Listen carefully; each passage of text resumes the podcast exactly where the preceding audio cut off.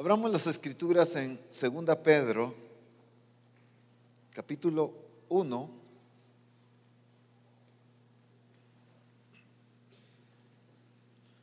Y voy a volver a leer este pasaje porque quiero,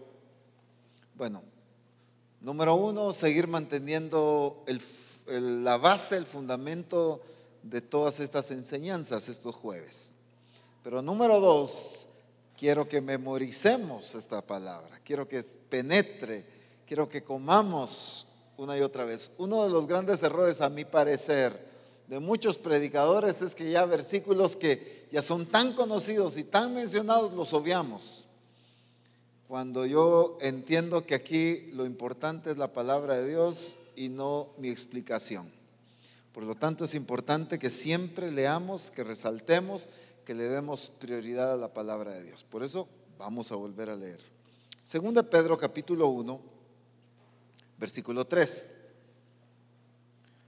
Como todas las cosas que pertenecen a la vida y a la piedad nos han sido dadas por su divino poder, mediante el conocimiento de aquel que nos llamó por su gloria y excelencia, por medio de las cuales nos ha dado preciosas y grandísimas promesas, para que por ellas llegaseis a ser participantes de la naturaleza divina, habiendo huido de la corrupción que hay en el mundo a causa de la concupiscencia.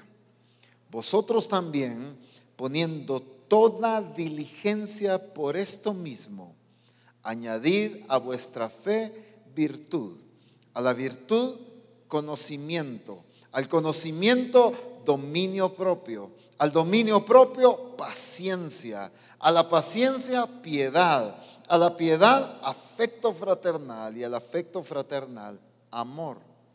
Porque si estas cosas están en vosotros, ¿y qué dice? Y abundan, no os dejarán estar ociosos, ¿qué otra cosa? Ni sin fruto. En cuanto al conocimiento de nuestro Señor Jesucristo. Pero el que no tiene estas cosas, tiene la vista muy corta, es ciego, habiendo olvidado la purificación de sus antiguos pecados. Versículo 10. Por lo cual, hermanos, tanto más procurad hacer firme vuestra vocación y elección, porque haciendo estas cosas, ¿qué dice? ¿Otra vez? No caeréis jamás. El resultado de hacer estas cosas es 3 puntos básicos. ¿Cuáles son? No estar ociosos, ser fructíferos y no caer jamás. Yo creo que solo el hermano Guillermo y Jesús leyeron estos versículos. No estar ociosos, o sea, ser gente productiva y no caer jamás. Entonces,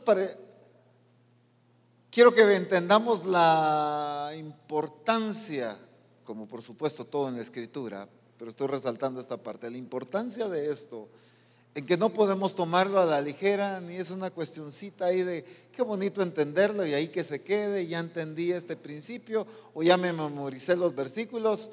Es tan vital esto que no me va a dejar estar ocioso, porque hoy en día la iglesia es ociosa. ¿En qué sentido? No, apóstol, ¿cómo me está llamando a mí ocioso? Si mire, yo me levanto desde las 4 de la mañana a trabajar, salgo a las 7 de la noche de la empresa, mire, cada semana yo trabajo. No estoy hablando de eso. Estoy hablando de ociosa en el sentido del cumplimiento del propósito de Dios, de obedecer los mandatos y los principios del Señor, de la aplicación de la revelación y de la voluntad de Dios en mi vida. La iglesia hoy en día es ociosa en todo este sentido. Orar por enfermos, evangelizar, enseñar, predicar, solo por poner unos cuantos ejemplos. Solo con esos cuantos ejemplos estoy seguro que algunos de nosotros ya nos dimos cuenta que estamos un poquito ociosos, ¿o no? ¿Verdad? Algunos no quieren aceptar. Y aunque no lo quiera aceptar, oye, Estamos ociosos porque no lo estamos obedeciendo, no lo hacemos.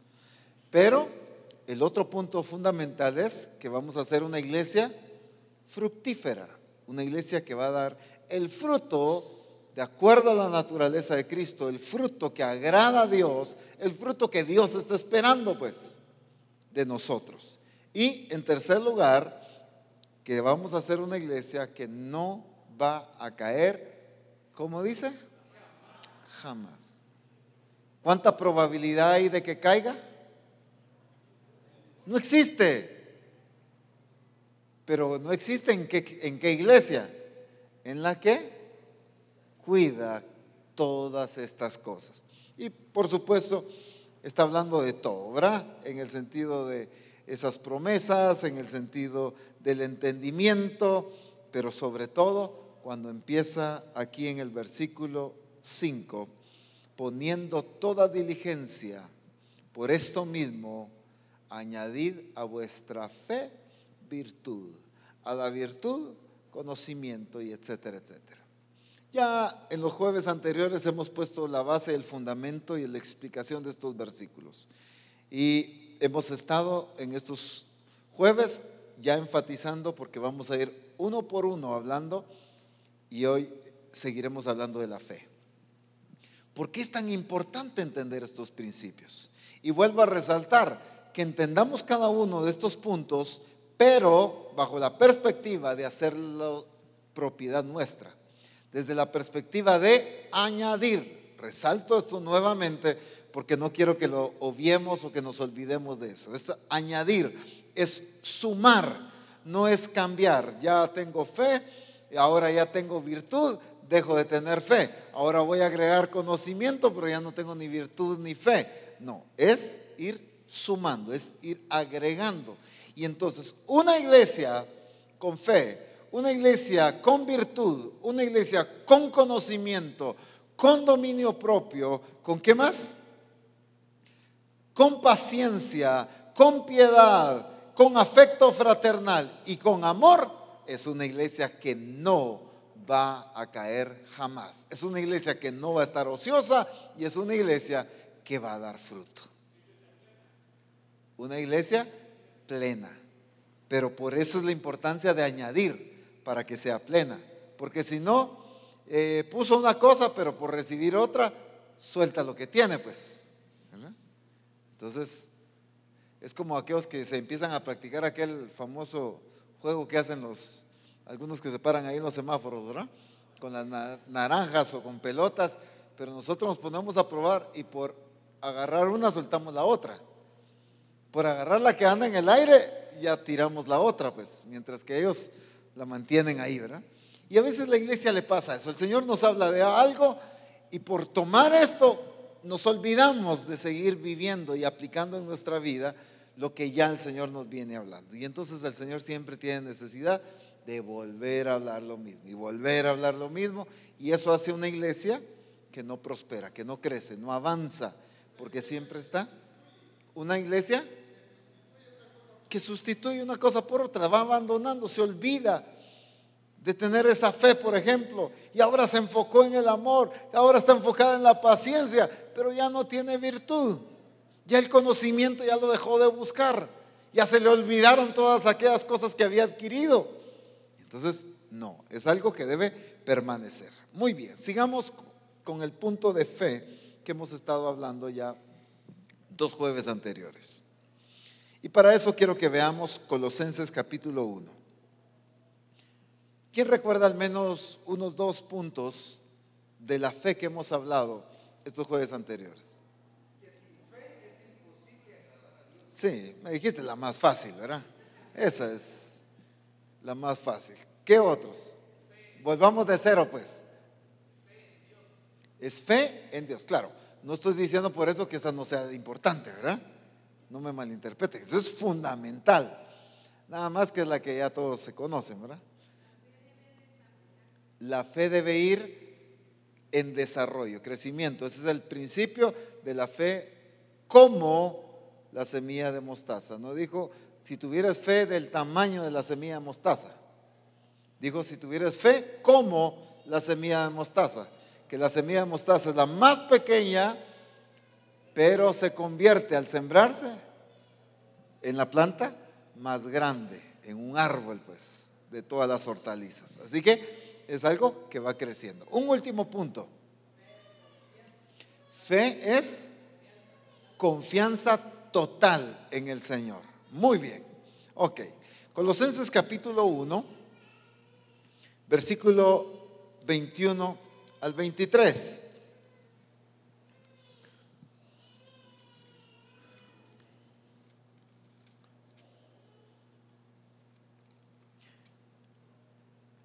Y a vosotros también, que erais en otro tiempo extraños y enemigos en vuestra mente, haciendo malas obras, ahora os ha reconciliado. Ok. ¿Por medio de qué, pues? Es importante entenderlo. En su cuerpo de carne, por medio de la muerte, para presentaros, miren el objetivo, aquí está apuntando el Señor, para presentaros santos y sin mancha e irreprensibles. ¿Qué dice? Okay, dejémoslo un momentito ahí. ¿A qué está apuntando el Señor?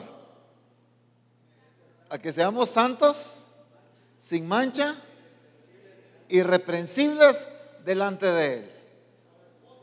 ¿No les pareciera que está enfocando aquí el propósito a ser la esposa pues, que Él viene a recoger?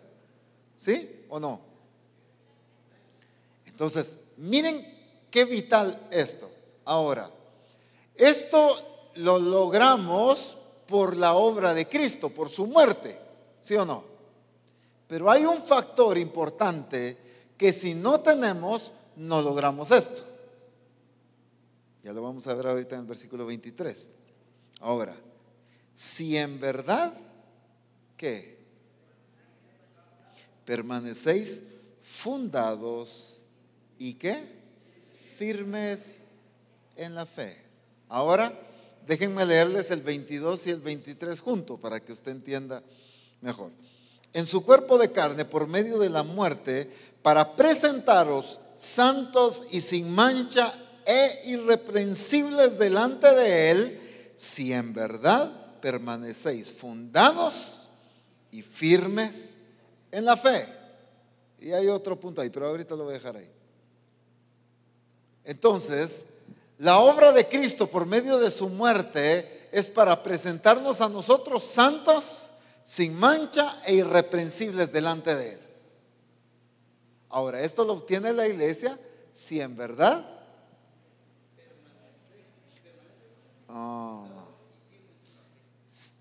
miren pues, son dos cosas: fundados y fe.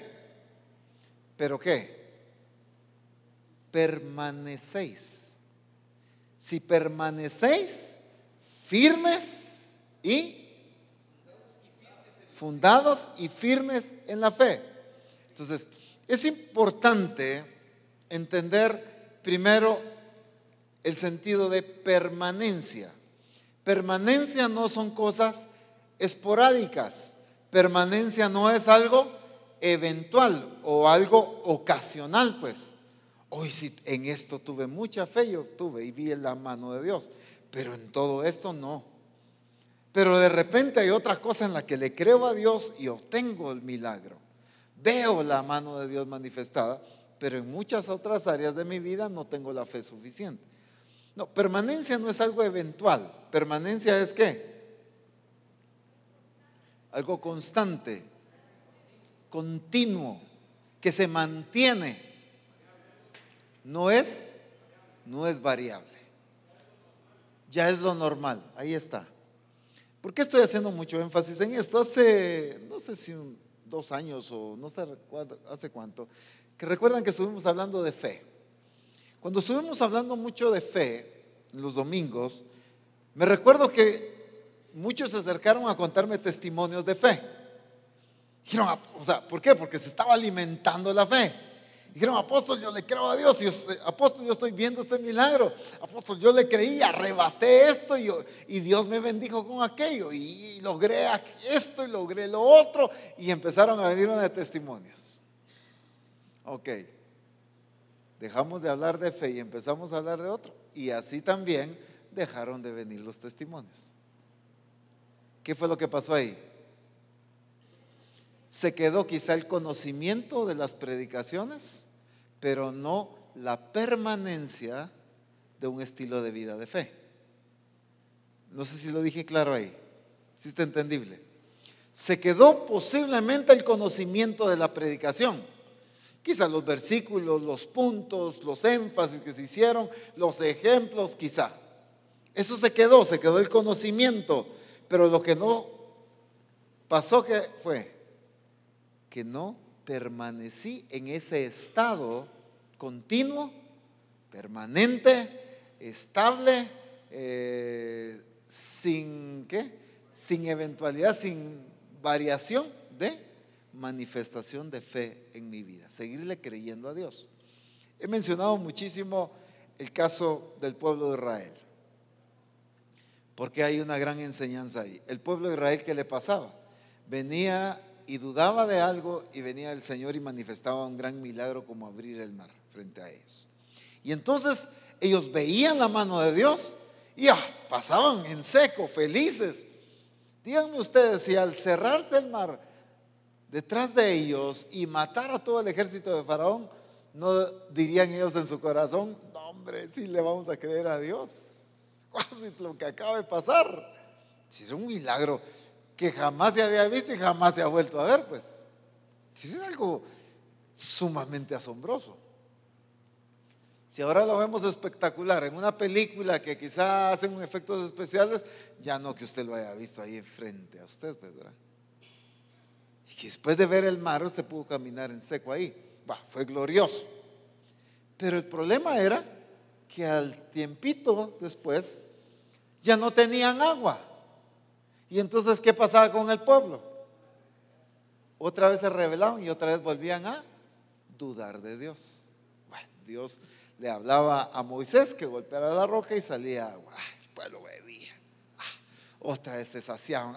Dios es poderoso, qué milagro más glorioso. Sí, miren, cuando el mar se cerró y todo el ejército de Faraón murió, dice que Moisés, María empezaron a cantar y a danzar. María empezó a danzar y la gente y el pueblo empezó a glorificar a Dios por el milagro. Pero a la vuelta de la esquina otra vez estaban dudando de él. Así el milagro. Y después a la vuelta de la esquina otra vez volvían a dudar de él. ¿Qué pasaba con el pueblo? No permanecían creyendo en Dios, confiando en Dios. Y ese es el problema de la iglesia hoy en día. No permanecemos. Y entonces aquí, para alcanzar la perfección, para alcanzar la santidad, y para llegar a ese estado de ser irreprensibles delante de Dios, lo da algo fundamental. Y es permanecer ¿en qué? Fundamentados y firmes en la fe. Permanecer fundamentados. Si algo la iglesia necesita es permanecer. Es que, ¿cuántos están sobre la roca que es Cristo? Amén, dicen todos, ¿verdad? Pero la circunstancia, cuando yo estoy que ya no sé qué hacer, cuando yo siento que el mundo se me viene para abajo, ahí estoy evidenciando que estoy firme en la roca o estoy evidenciando que no hay fundamento. Es que en mi diario vivir doy evidencias diferentes. Y entonces ahí es donde nosotros tenemos que aprender a permanecer fundamentados, pero también permanecer firmes en la fe. ¿Qué significa permanecer firme en la fe? Ayúdenme ustedes. ¿Qué significa permanecer firme en la fe? Nada me influye, nada me mueve, no hay espacio para duda, muy bien.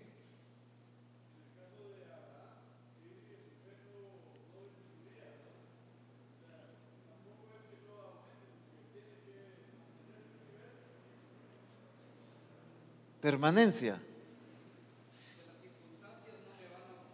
Las circunstancias no me van a mover. ¿Qué fue lo que pasó en este caso de Abraham?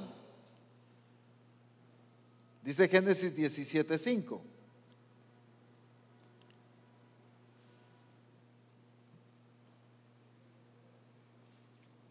Perdón, quería hacer una referencia ahí, pero vamos directo mejor a Romanos 4:19. Romanos 4:19. Hablando de Abraham.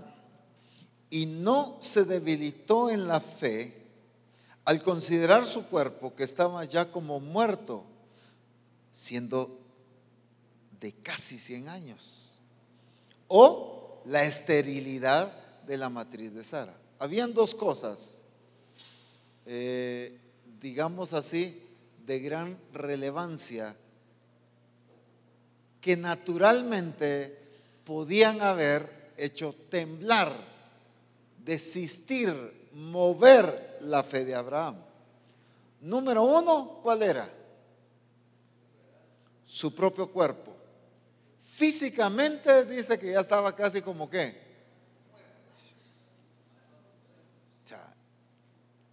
Ya estaba viejito, pues. Casi de 100 años. Entonces él se consideraba a sí mismo, dijo, no hombre, ya no puedo, pues. Este cuerpo ya no. Como decimos en Guatemala, perdonen a los extranjeros, ya no da bola, pues. Este cuerpo ya no. Ahora, el problema es cuando sustituimos la fe, lo que hemos creído, porque creemos que lo justificamos por razones fundamentadas.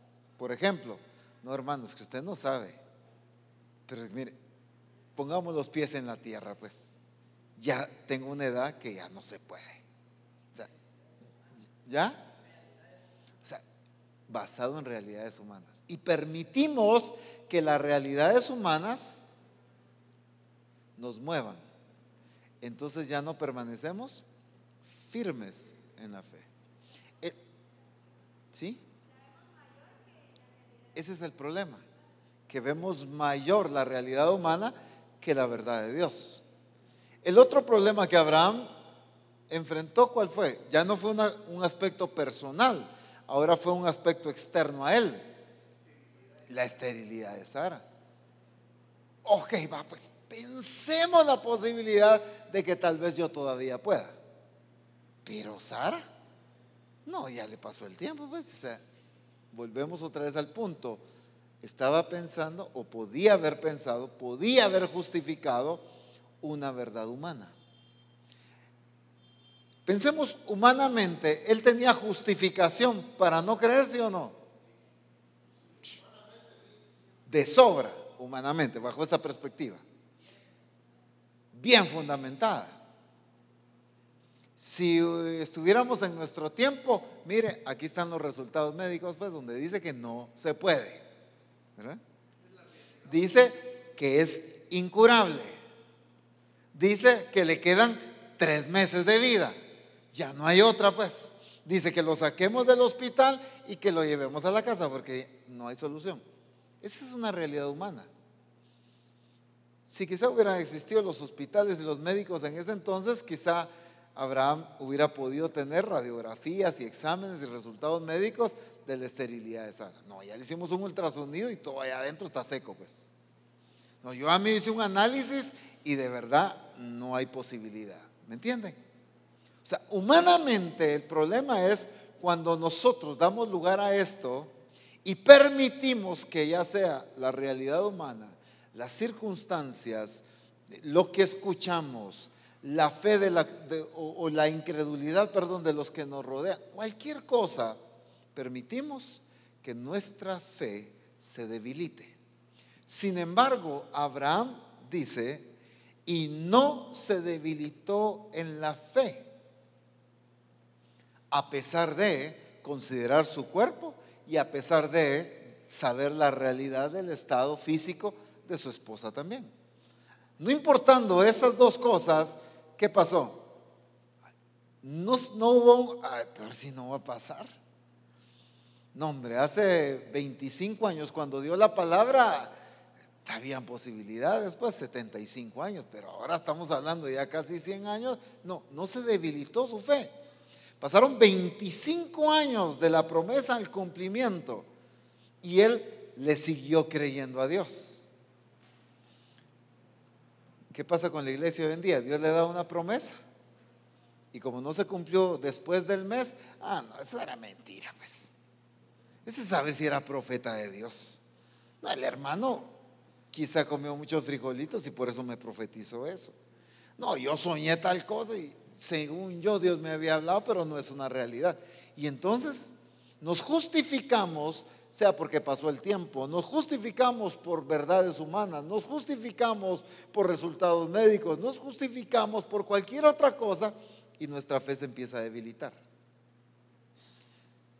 Eso, pues hablando de la persona que se debilita en su fe, eso no es permanecer firme. Mientras que aquí está hablando de permanecer firme en la fe. ¿Cuál va a ser el resultado de permanecer firme en la fe y fundamentado? Sí, pero hablando del versículo que leímos. Vamos a llegar a ser santos, sin mancha e irreprensibles delante de Él. ¿Acaso no es el llamado que Dios nos ha hecho, pues? ¿Acaso no es el propósito por el cual Dios nos llamó? Y ese es el objetivo, que Él quiere presentarse una iglesia santa, sin mancha. Eso es. Pero solo estamos esperando que Dios me transforme. Solo estoy esperando que el Espíritu Santo obre.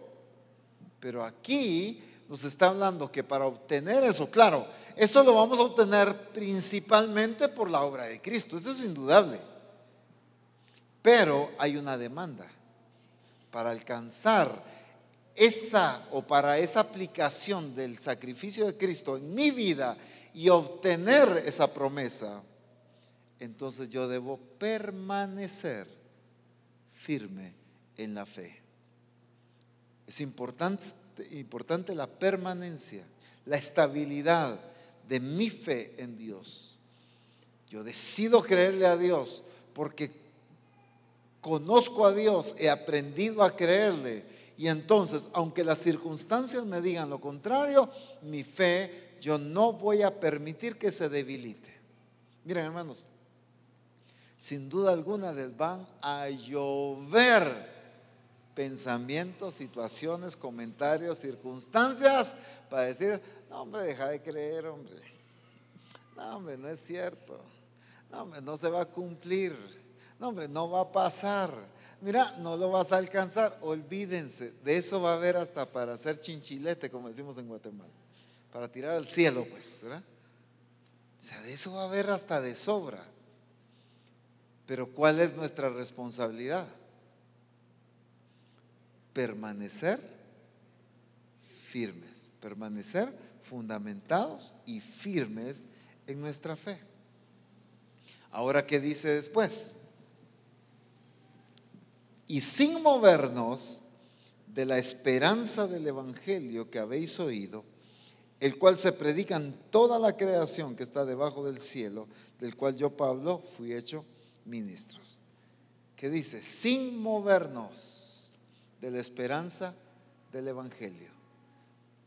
Aquí está hablando de los dos aspectos. Es importante la fe, pero también es importante la esperanza. No podemos confundir ni sustituir la fe por esperanza, pero es importante mantenernos firmes en la fe y mantenernos firmes sin movernos de la esperanza de que se va a cumplir lo que el Evangelio nos dice, se va a cumplir. Solo entendamos un poquito así, obviamente hay muchísimo más que hablar de fe. Y estamos hablando de algunos puntos básicos, elementales de fe estos jueves. Imagínense a esta iglesia que vive, que aplica este nivel de fe, agregándole todo lo demás, virtud, conocimiento. Con razón va a ser una iglesia fructífera, una iglesia, ¿qué más? una iglesia gloriosa, pues, pero en base a Segunda Pedro capítulo 1, que no va a estar ociosa y que no va a caer jamás, porque es una iglesia que no debilita su fe. Y estamos hablando solo del primer punto, que es fe, claro, eso es lo fundamental, pues, ¿verdad? Como decía hermano Roberto al principio, sin fe es imposible agradar a Dios, porque el que se acerca a Dios es necesario que crea que le hay y que es galardonador de los que le buscan. No puedo buscar a Dios dudando si existe, dudando si es real, dudando si obra, dudando si es fiel. Eso no agrada a Dios. Es necesario que el que se acerca a Dios crea que le hay. No está hablando solo bajo la perspectiva de existencia, porque pregúntale a medio mundo y quizá medio mundo va a decir si existe Dios, pues. Excepto aquellos que dicen que son ¿qué? Ateo, pero por la gracia de Dios, dicen, ¿verdad? O sea, todo el mundo puede decir que Dios existe, pero aquí no está hablando solo de ese principio, sino que está hablando de la existencia, de la realidad, de la veracidad de Dios. No solo es de la existencia, sino de la veracidad de Dios manifestado en nuestras vidas. Entonces el resultado es santos sin mancha e irreprensible. Ahora, termino con este, que es otro punto fundamental que no quiero dejar para el otro jueves. Mateo capítulo 9, verso 29.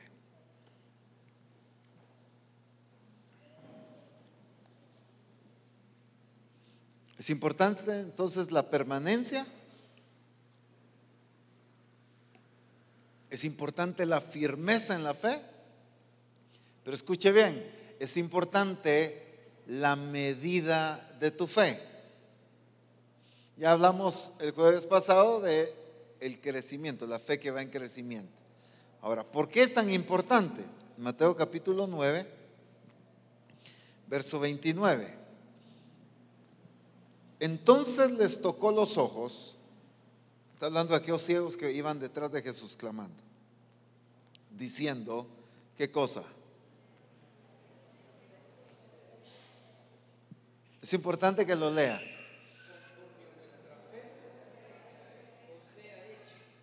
El resultado que iban a obtener era de acuerdo a la medida de qué? Era el resultado de la medida de la fe. Si tenían poca fe, el milagro iba a ser pequeño. Si tenían una fe grande, el milagro iba a ser grande. Aquí fíjense qué tremendo, están hablando de Jesús mismo. ¿Cómo es importante que a pesar de que era Cristo mismo, no dijo, no importa que ustedes tengan fe o no tengan fe, aquí yo soy el Todopoderoso y así que las cosas se hacen bien, pues? Pero aquí estableció un principio importante. Se ha hecho conforme a vuestra fe. Por eso es que ahora sí leamos un poquito de contexto. Verso desde el 27. Pasando Jesús de ahí, le siguieron dos ciegos dando voces, diciendo, o sea, en otras palabras, gritando detrás de él, pues, ten misericordia de nosotros, hijo de David. Y llegando a la casa, vinieron a él los ciegos. Y Jesús les dijo, ¿creéis que puedo hacer esto? Primero, ¿qué comprobó Jesús? O sea, ¿qué comprobó entonces? Fe. Ok, pero miren qué interesante, no se quedó solo con comprobar si tenían fe. Ahora define la importancia de la medida de la fe que ellos tenían. Porque de acuerdo a la medida que ellos tuvieran, así era lo que iban a obtener. Entonces, es importante la firmeza, es importante la permanencia en la fe, pero es importante la medida de tu fe. Y ahí es donde viene el problema de, pero ¿por qué no obtengo lo prometido? ¿Por qué no alcanzo aquello? ¿Por qué no maduro? ¿Por qué no crezco en el Señor? ¿Por qué no soy estable en Cristo? ¿Por qué es tan variable mi vida cristiana? ¿Por qué tantas cosas que nos podemos preguntar? Puede ser la falta de firmeza, Puede ser la falta de permanencia en la fe, o puede ser la medida de tu fe, que no has obtenido las cosas porque te has quedado en un nivel, en un tamaño de fe pequeño, y la fe pequeña no obtiene cosas grandes. Hombres de poca fe, ¿por qué dudaron?, les dijo. Y entonces, porque dudaron, no pudieron calmar la tormenta. Porque dudó Pedro, se empezó a hundir. La poca fe no te lleva a cosas grandes. Ah, mujer, grande es tu fe, le dijo a la mujer cananea o sirofenicia. ¿Qué fue lo que pasó con esta famosa mujer? Todavía no le correspondía el milagro. Según la planificación, lo establecido, todavía no tenía derecho a recibir el milagro porque ya no era judía. Y entonces por eso fue que Jesús le dijo, es que no está bien darle el pan que le pertenece a los hijos y echárselo a los perrillos. Todavía no le correspondía el milagro, pero ella que dijo, ah, Señor, pero aún de la mesa que caen las migajas, de ahí comen los perrillos. Ay, mujer, le dijo, grande es tu fe, así que se ha hecho como has dicho. Entonces, ¿qué hizo que esta mujer obtuviera un milagro que todavía no le correspondía? El tamaño de su fe. ¿Qué fue lo que aquellos, a pesar de ser apóstoles y discípulos, no vieron la manifestación de Dios? ¿Cuál fue el problema? El tamaño también de su fe. El tamaño de la fe es importante.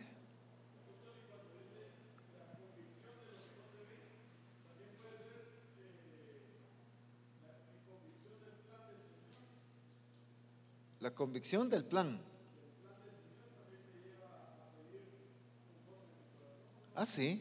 Es que eso es fe, pues. O sea, fe en su plan es fe en Él. ¿Verdad?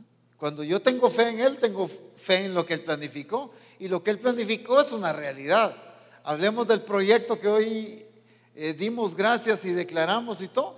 Eso es una realidad, pues. Pero el problema es cuando yo empiezo a analizar, pero ¿y cómo lo vamos a lograr? Pero ¿y tendremos la capacidad? Pero ¿y de dónde vamos a sacar el dinero? Pero entonces ahí viene y permitimos que las circunstancias debiliten nuestra fe. Dios dijo y Dios hará, pues, punto. ¿Cómo? Pues que Él se glorifique y que Él diga cómo. Nos va a usar a nosotros y va a usar saber a cuánta gente más, pero de que Él lo hace, lo hace. Moisés, levanta tu vara y divide el mar. Pero ¿y cómo va a hacer eso? ¿Que va a ser un palo nada más ahí para dividir un mar? Pero ¿cómo se va a separar? ¿Qué va a pasar con los peces? Pero él no se puso a razonar, pues. Él simplemente le creyó, confió, levantó la vara y dividió el mar, punto.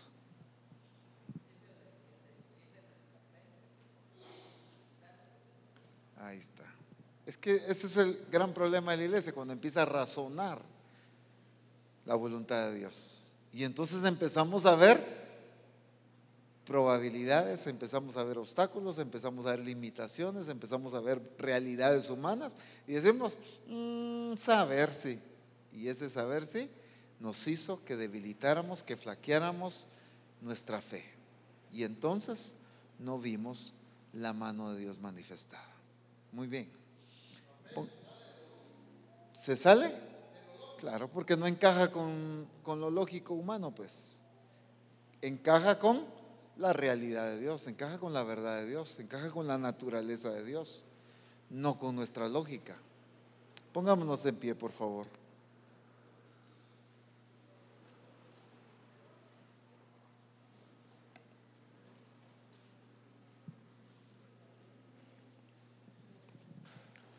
Las cosas que Dios te ha prometido a través de su palabra, a través de una predicación, de una palabra profética, como haya sido, te ha hablado a ti mismo, las cosas que Dios te ha dicho, no las puedes obtener si no permaneces firme en la fe,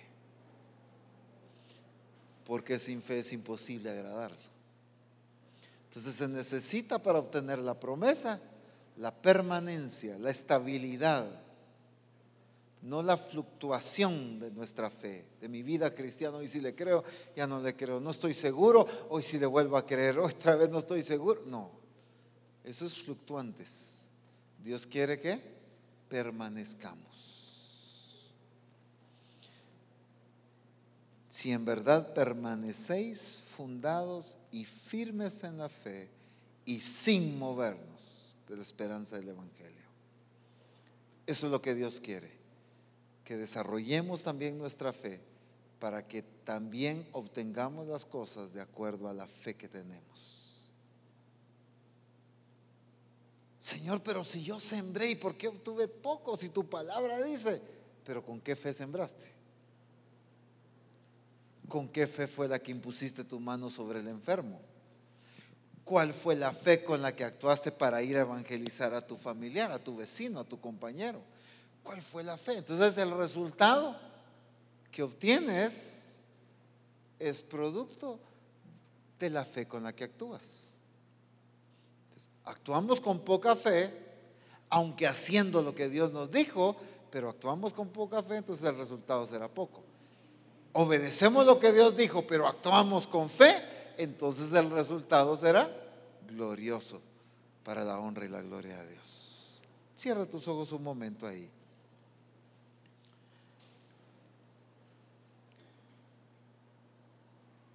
Y que esta palabra, lo que el Espíritu Santo te ha hablado y te ha desafiado hoy,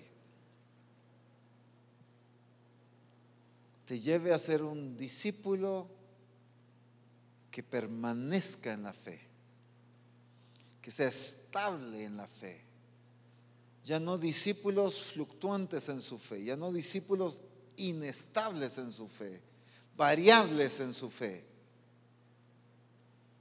sino discípulos que permanecen para obtener las promesas, le siguen creyendo, siguen entendiendo quién es Dios,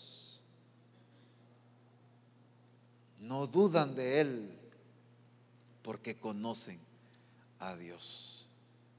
Padre, en el nombre de Jesús, tú nos estás llevando a ser esa iglesia que no sea ociosa, una iglesia que sea fructífera, una iglesia que no caiga. Y estás comenzando en esta etapa en fortalecer la fe de cada uno de nosotros, a que seamos hombres y mujeres de fe, que te creamos, porque la Escritura dice: bienaventurado el varón que confía en Jehová y cuya confianza es Jehová. En el nombre de Jesús, que seamos una iglesia que confiemos en ti, Señor, con todo nuestro corazón, que entendamos lo que tú eres y por lo tanto actuemos en base a que te creemos, que nuestras acciones revelen cuánto confiamos en ti, que nuestras palabras revelen cuánto confiamos en ti, que el evangelismo, la imposición de manos, la administración, la predicación, todo lo que hagamos, Señor, revele que confiamos en ti, que tú nos has enviado y que actuamos con la autoridad que tú nos has dado. En el nombre maravilloso de nuestro Señor Jesucristo te damos gracias. Amén.